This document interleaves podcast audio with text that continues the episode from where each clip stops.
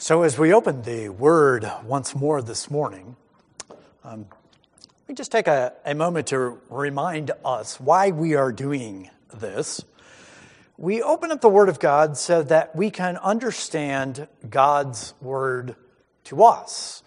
We want to live biblically, we want to think biblically, we want to act in a way so that when the day of judgment comes, and it is surely coming, we will stand before God and he will say to us, Well done, thou good and faithful servant.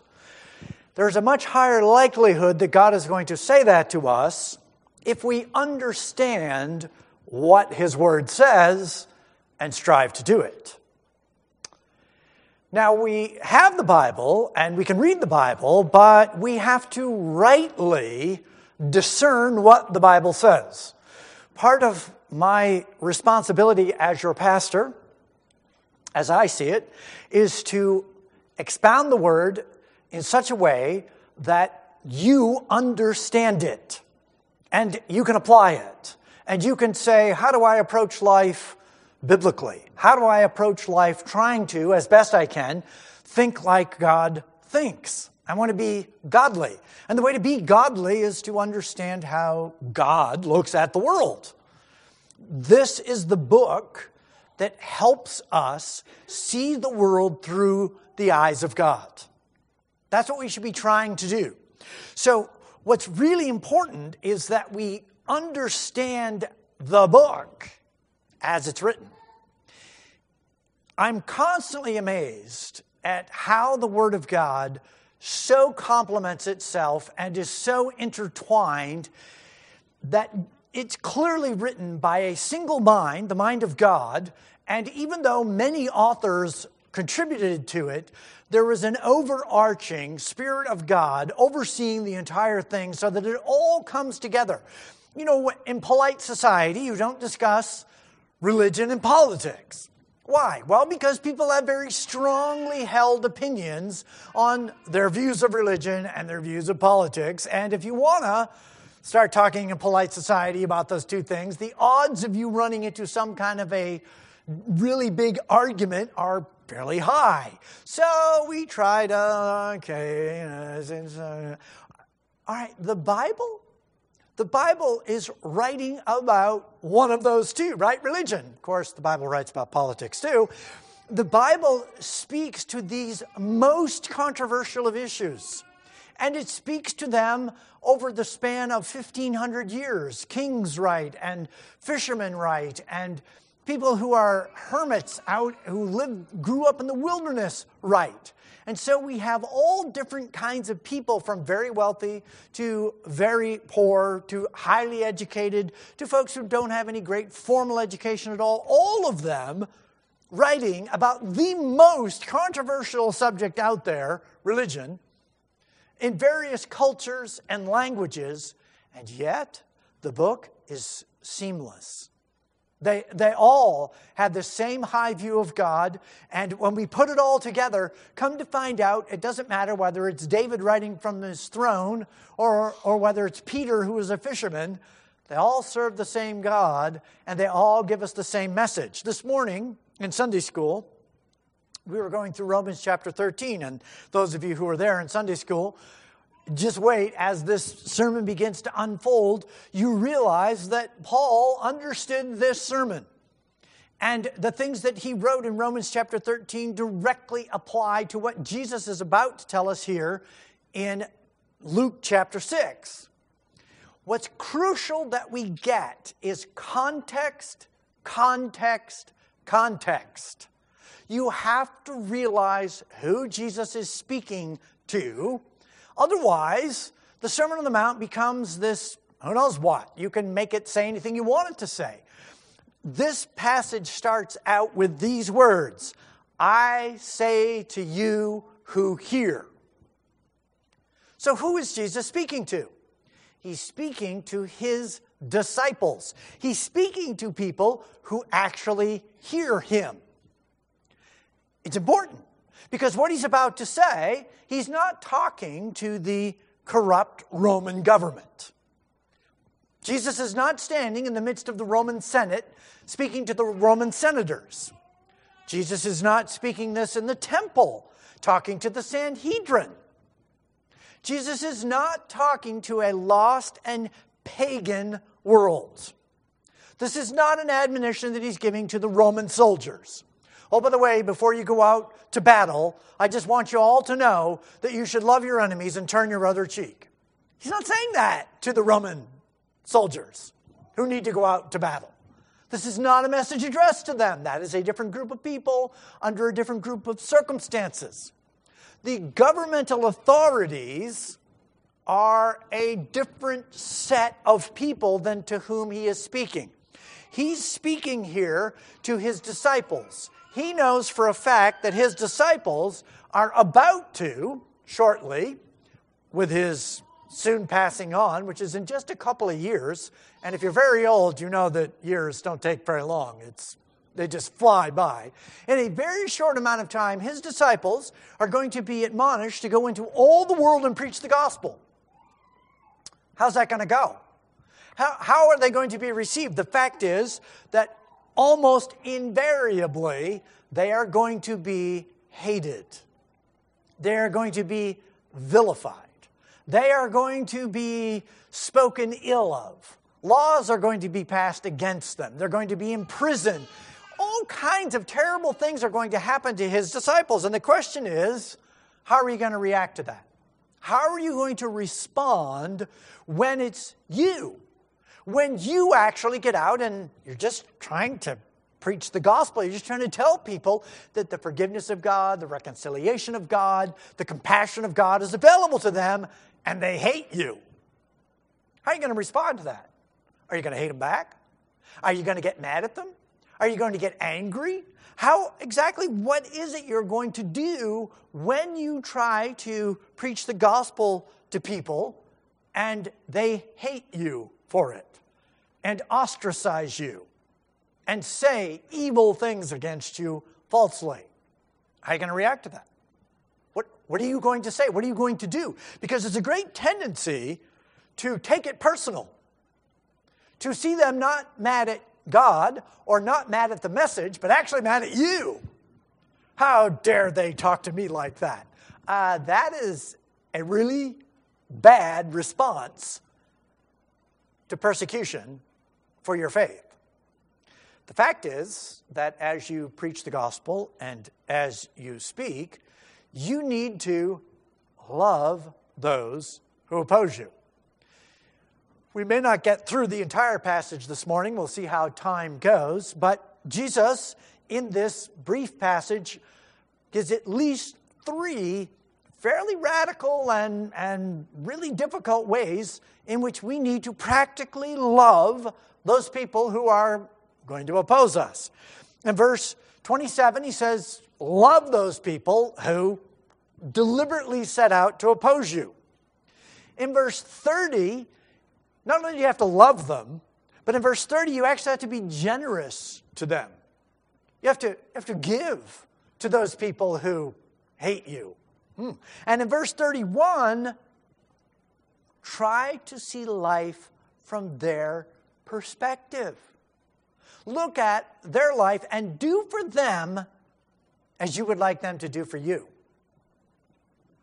They're not doing for you as you'd like them to do for you. They're doing the exact opposite that you wish they would do. They hate you and speak falsely of you and are making your life miserable with great deliberateness. But you don't get to do that back. We don't get to act like that. We do, this is not how we fight this battle. This is not how this works. We need to love our enemies. We need to love those people who oppose us. We need to love those people who hate us. We need to love one another. This is the radical love of the new covenant. We love each other. This is what Jesus says A new commandment I give you, that you love one another even as I have loved you.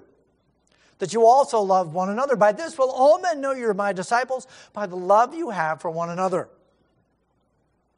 This is the commandment of Jesus to us. This is, this is something that is transformative. he says to his disciples in John 15, No longer do I call you slaves. The slave has no idea what his master is doing, but I call you friends. Why? Because everything I've heard from my Father, I make known to you. You didn't choose me, I chose you and appointed you that you would go out and bear fruit. This is my commandment. How do we get fruit? Love one another. This is how you produce fruit. Paul in Romans chapter 12 will lay out very clearly, not even 13, just 12. He'll say, Look, don't return evil for evil. Respect what is right in the sight of all men, and as much as possible within you, live at peace with all men. Don't ever take your own revenge. Leave room for the wrath of God. It's written, Vengeance is mine, I will repay, says the Lord. So if your enemy is hungry, feed him. If he's thirsty, give him something to drink. This, this will all be good. Don't be overcome with evil. Overcome evil with good. Love doesn't do anything wrong to its neighbor. Therefore, love is the complete fulfillment of the Old Testament law. If we love one another, we will do what the law says. You don't even have to read down through all the commandments. Just act in a loving manner. When we do this, when we act like this, then we see the work of God in our lives. The only way we can do this, by the way, particularly to people who hate us, particularly to people who want to persecute us and make our life difficult, the only way we can do this is as the disciples of Christ. We need to be properly motivated. How can we possibly love people who hate us? Well, we love people who hate us because, because we have the love of God within us. God loves us. This, this is the clear message of the Bible, right? God loves sinners. God loves us. So if God can love us, we can love others. And this is what we're called to do. Now, understand that, that we speak the whole truth of God. The passage previous to this one, the verses just before these verses, in fact, this verse starts with, But I say to you. Well, but, but what? Well, but the three previous verses, which is this But woe to you who are rich, for you are receiving your uh, comfort in full. Woe to you who are now well fed, for you shall be hungry. Woe to you who laugh now, for you will mourn and weep. In fact, woe to you when men all speak well of you, for so your fathers used to speak about the false prophets who were before you. He gives three woes.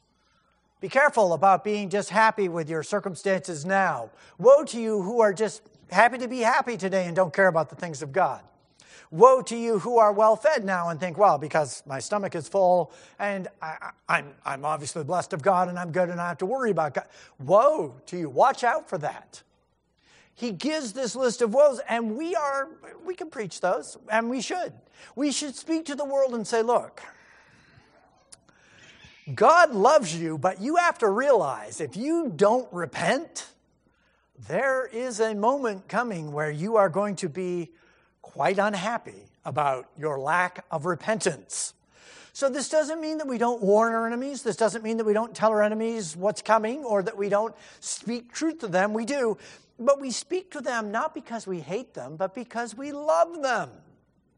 We go to them and we say, Look, uh, the wrath of God is coming, and I, I have got to tell you, I, I fear for what is coming your way if you don't repent. I, I'm, not, I'm not trying to sit in judgment on you and your immoral lifestyle and your unwillingness to submit to what God clearly says. I'm, I'm not standing in some kind of morally superior position. Apart from the work of the grace of God in my life, I'd be worse than anybody. But I just want you to be aware that the judgment of God will fall eventually. And I fear for you. I fear for that event and that day. You will stand before God. And you will give an account for your life, just like I will. And the only way any of us are going to make it, the only way I'm going to make it through that, the only way you could ever make it through that, is by pleading the sacrifice of Christ on your behalf. And we preach that to people because we love them. We preach that to wicked people. We preach that to obvious, outwardly immoral, terrible people. We still preach that to them. We still say to them that God can, in fact, forgive you, God can, in fact, redeem you. We have to be able to have the mind of God in order to preach this truth to people. Here's the thing if someone is your enemy, if someone hates you, if someone is angry at you and you think, well, why would I ever preach the gospel to them? They're never going to get saved. Really? Stop and think for just a second. The only people who get saved are people who are the enemies of God. When God goes out and picks people to be saved, the only people to pick from are from his enemies. We're all the enemies of God. We're born into this world in the wrong kingdom. We're born enemies of God.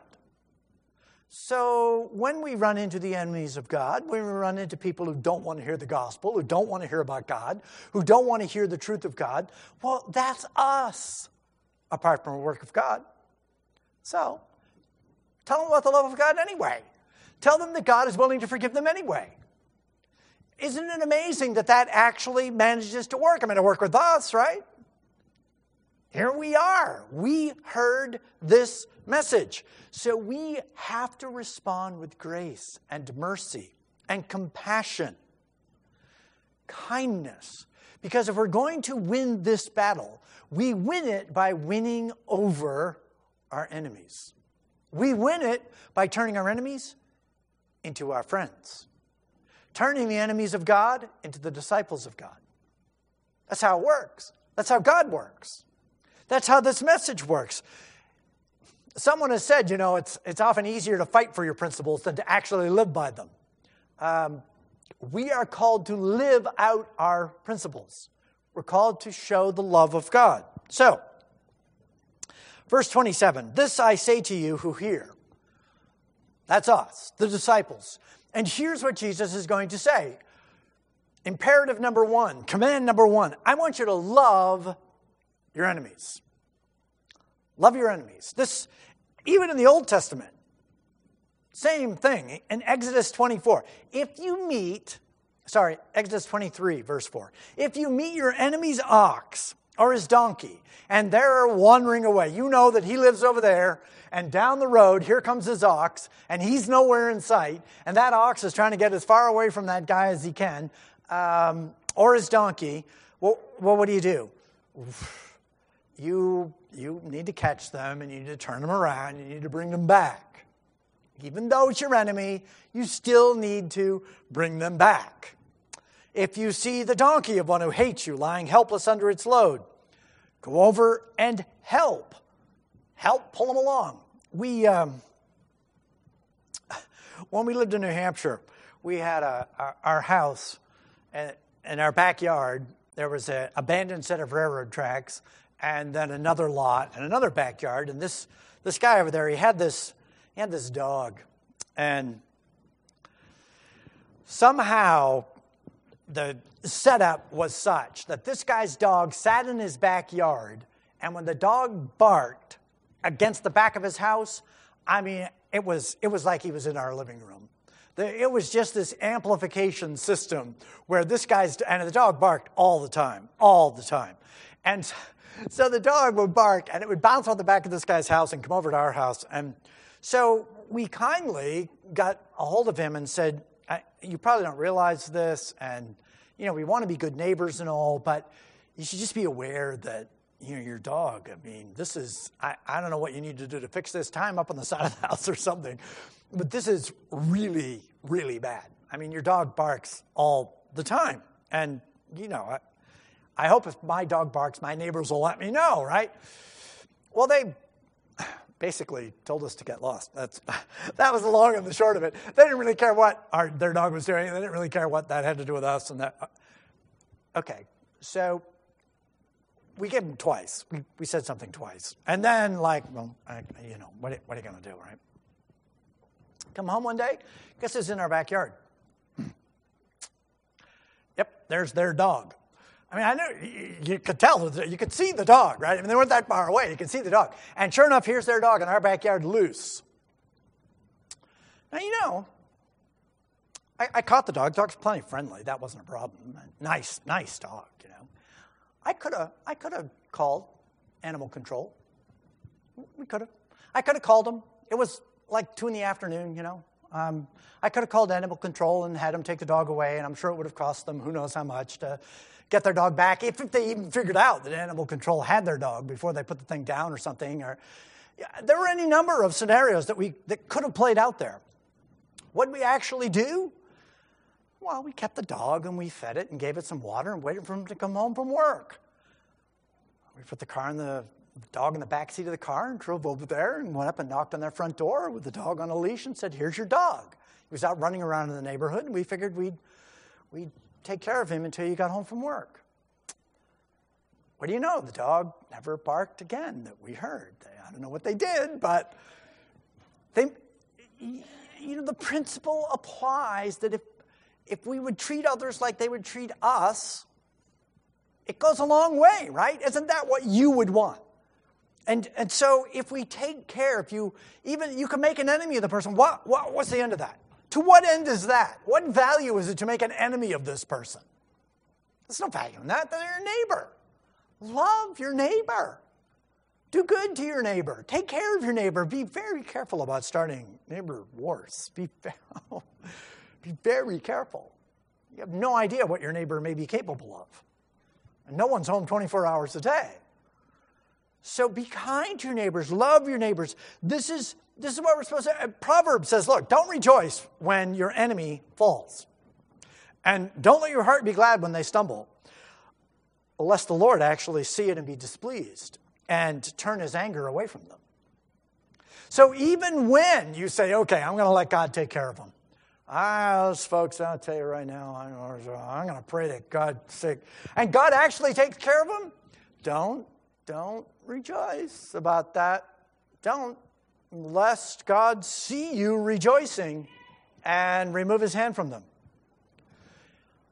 Like Romans said, right? And, and it says it in the Old Testament too, in Proverbs 25, 21. If your enemy hungers, feed them.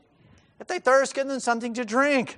This admonition is how to turn your enemies into your friends. Love your enemies. This is what Jesus says love your enemies. And in fact, remember when Jesus is literally hanging on the cross, what is his prayer? What does he say? Father, forgive them. They really don't understand what they're doing. Stephen will make the exact same prayer as they drag him out to stone him. He, he will do the same thing. He'll, as they're throwing the rocks on him, he will fall on his knees and say, Lord, don't hold this sin against them. And I'm glad he prayed that because who was standing there holding the coats as they stoned Stephen? Saul of Tarsus, who of course became the Apostle Paul. And you can tell from the writings of Paul, in a number of places, he mentions he killed Christians. I think the stoning of Stephen weighed heavy on Saul of Tarsus as he saw that Stephen was a righteous man. And if you're trying to do what you think is the righteous thing, and you're actually, it's kind of like, you know, the whole tolerance thing we got going on today, right? In the name of tolerance, you sit down and shut up. You know, it's like, wow, I really feel like I'm getting tolerance here. Um, the response to that is kindness, compassion, love. It's not gonna, uh, we're not gonna win people over if we just get angry. Be careful about getting angry. Be careful about allowing your anger to get the better of you. We don't reflect God's Spirit well when we respond in anger. The wrath of man does not work the righteousness of God. When we start returning evil for evil and insult for insult, we're really not, we're, we're not showing the love of God. Let God show God's wrath. Don't worry, God will do it. In fact, that's the spirit we must adopt as persecution begins to come our way. And by the way, these sermons, I, I hope it's a long time before, you know, the persecution really gets hard on us. But it may not be that long before it gets pretty hard on us. Think deeply about these words of Jesus. We may have to apply them sooner than we think. We adopt this spirit of loving our enemies when we remember God is sovereign, God sits on his throne. We are not good executors of the vengeance of God, nor should we. Vengeance is mine, I will repay, says the Lord. So if your enemy hungers, feed him. If he thirsts, give him drink. Why? Because we are to love our enemies. And the fact of the matter is, we're not really good either at determining exactly who's guilty and just how guilty they are. Well, they offended me. Okay, so they offended you. What are you ready to do about that? Ah, we should just, I don't know what, right? We're ready to bring down the lightning, right? The sons of thunder. Should we, should we call down lightning on them, Lord? Ah, what's with you two guys? You know, James and John, the sons of thunder. It's like, uh, I'm not really here to bring down lightning. I'm here to preach forgiveness. I'm here to actually preach to them the love of God and the forgiveness of God and the compassion of God. And the fact is, you can be reconciled with God. The people who are over here hating God need to hear that forgiveness is available to them. Do they want to hear that? No, probably not. They probably don't want to hear it, but that doesn't alleviate us of the responsibility of saying it to them. We must still preach to them the love of God. Why? Because we love them. Because that's us. Apart from a work of God, it would be us. We would hate God. We would say terrible things about the people of God. We would count the people of God our enemy too, apart from the work of God in our lives. So, so we love them. We look at them and say, I, I know exactly where you're coming from. I know how you could think like you think. And if it weren't for the love of God, I would think the same way. And I am so thankful that God loves me. So, not only are we to love our enemies, but we're to go beyond that in verse 27 do good to those who hate you. Really? Yes, really.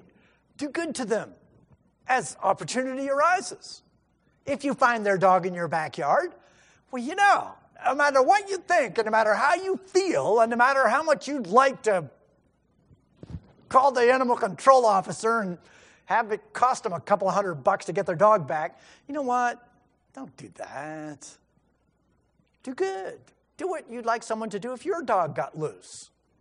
If your dog got loose, you'd like someone to take your dog in and feed him and water him and find you and bring your dog back. And, well, uh, okay. Do good to those who don't treat you well. So what? So what? We're here to show the love of God. Jesus will say in Matthew, the sun rises on the evil and on the good, and the rain falls on the just and on the unjust. So just do good. Show the general love of God. In fact, verse 28, he goes on and says, You need to bless those who curse you. What do you mean, bless? You, you need to pray that God will work in their life. Pray the blessing of God on them. Pray that God will take good care of them. Lord, these folks are miserable. And so many of them clearly are. If you hate God and you live in this world, you're miserable. Your life is not going well. So pray for them and pray that the blessing of God will fall on them and that they will hear the love of God and be awakened to the message of the love of God and respond positively to it. Because they're the enemy of God now, but they can become the friend of God just as we did. Look at the most unlikely of people out there who you think they'll never get saved. I, if, you, if you go online and you read about some great person who seemingly a marvelous intellect, and they're just so mad at God. You can just, I, it just pours out. You know what you do for those folks? Pray for them. pray that some person near them, as a believer, will share the gospel and live it out in front of them in such a way that it just drives them crazy to where they, they, they want to repent. Just pray that God will do that.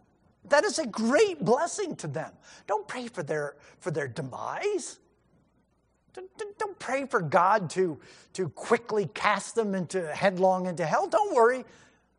If they don't repent, God will. He will. It'll happen. But you know what? What should be for us is prayers of mercy and kindness, and as much as lies within us and as much as we can, do good for them. And leave it in the hands of God. Just leave it in the hands of God. So bless those who curse you and pray for those who mistreat you, that God will bring about their conversion. What else is going to work? What, what other strategy is there? You, you going to go out and, and beat them up? You know what I mean? Like, oh, how dare you mistreat me as a Christian? I'll show you. What? Make fists and punch them? I mean, come on. That's you're never going to get any converts that way. You're never going to convince anybody that you understand the love of God and the forgiveness of God and the message of the reconciliation of God. You're never going to convey that. If if we just if we try, you can't preach the gospel to people you hate.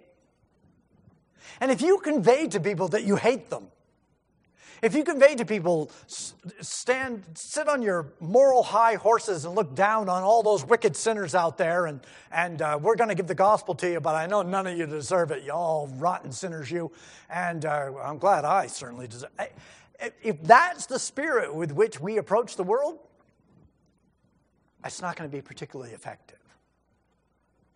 We need to come to people with humility, with compassion, with kindness, with love.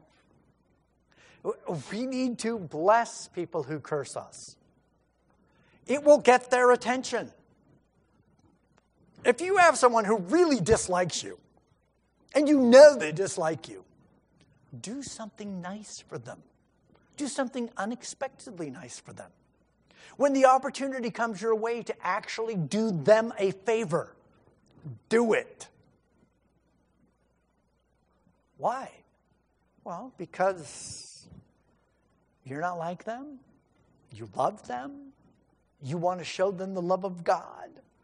You want to show them that, look, this is the transforming power of the work of God in my life. Let me tell you, left to myself, I would, I would not do this.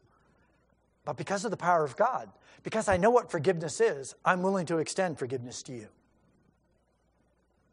And if you ever want to get people to the place where they're actually willing to hear that message, particularly your enemies, you have to be nice to them. You have to be kind to them. It will like remove, it, it takes away their, the wall they've got built, it pierces right through it. Or at least it's the only thing that will pierce that wall. So, this is the strategy by which we preach the gospel. This is how it works. If we, if we try some other strategy, well, it's not going to be as effective, right? This, these, this is the message of Jesus to his disciples who are about to go out and preach the gospel to a hostile world that doesn't want to hear it. How is that going to go? Bad for them. What are they going to do? Love your enemies, pray for those who persecute you, bless those who curse you, be good to those folks who hate you. That's what you're going to do. That's, that's what's going to work. This, Jesus is laying out for us his strategy on how to most effectively convey the gospel to a lost and dying and hostile world. This is it. Be kind. Not that you don't tell them the truth, tell them the truth. Hell awaits if you don't repent. That's it's not like we don't tell them that. It's not like we have to hide that. It's not like, oh, don't say that. And sure, you can say that. It's fine. Uh, the fact is that hell does await for those people who won't repent.